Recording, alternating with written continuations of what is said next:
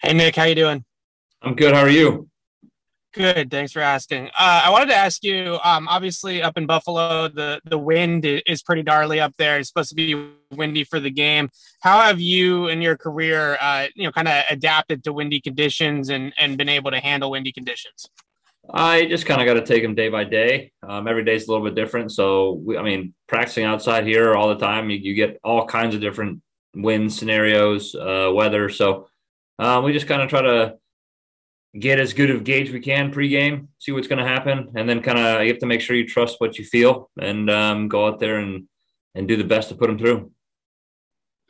Got it. And during that pregame, what, what's kind of your routine to gauge the wind? You know, uh, is there something in particular that you do to figure out, you know, kind of what the direction and that kind of stuff?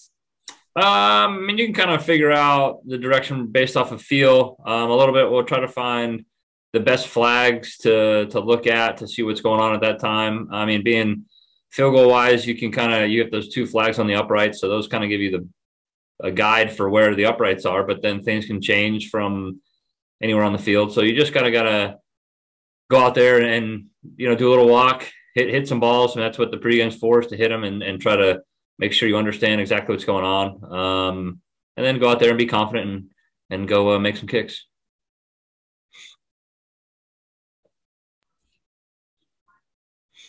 Any other questions for Nick?